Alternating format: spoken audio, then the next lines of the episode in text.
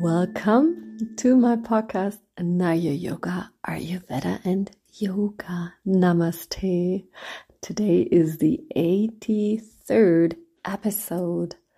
And, well, if Ayurveda and yoga sounds like your kind of business, then I would really be happy if you would subscribe to my podcast channel. I'd be very grateful for that. So today we want to talk about the three subtle essences which are built through the combination of the elements. Of course, I'm talking about ojas, tejas, and prana. Every one of them is the energetic form of the dosha. And today, this is kapha and its pure essence, ojas. so, what is ojas? Hmm. Well, a happy, healthy, and fulfilling life is very simple from an Ayurvedic perspective. We eat fresh, wholesome food and enjoy regular exercise in the great outdoors. Simple. In this way, we obtain all the vital building materials that our body needs for an active metabolism and for substantial cell renewal. During the tissue building processes, not only do our cells renew themselves, but we also gain essential life energy called ojas. From Sanskrit, ojas translates radiance. Actually, being a waste product, it is responsible for our hormonal balance, our vital life energy, and our emotional moods. It is the essence that gives us immunity and vitality. It works throughout our body to keep our body's health and resilience. People with good ojas are rarely sick and age slowly.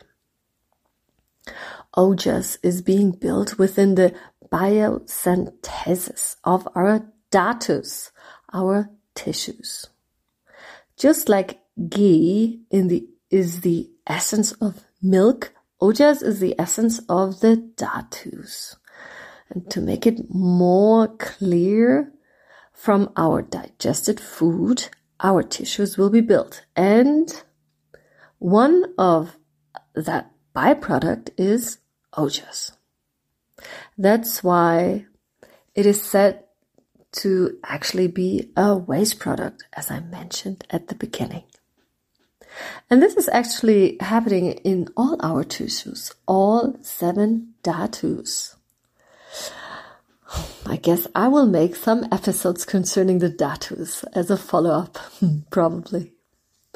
So, if the system is working good, plenty of ojas will be built and people will have a fantastic immune system and radiant, glowing skin. But remember, it can only be as good as the food that you provide with it, right? If ojas is low, there will be chances that viruses and bacteria will have easier access to the body's immune system and also the chances for depression and burnout will rise. So, you see, it is very important to keep a healthy diet, a healthy lifestyle, and relations so that your body can produce ojas. To be specific, this is called pa- para ojas. and there's also para ojas. It's the finer, more quality like ojas. Apara moves throughout the body. It can be rebuilt when it's low, but para ojas rests in the heart and only consists of eight drops. It can only be preserved but not be rebuilt. And when it's done, the being dies, sadly. So always try to keep a happy, healthy lifestyle with a lot of ojas and a lot of resilience, my friends. So, and next time we'll talk about tejas. I'm as usually, always looking forward to it and stay healthy. Till then, namaste.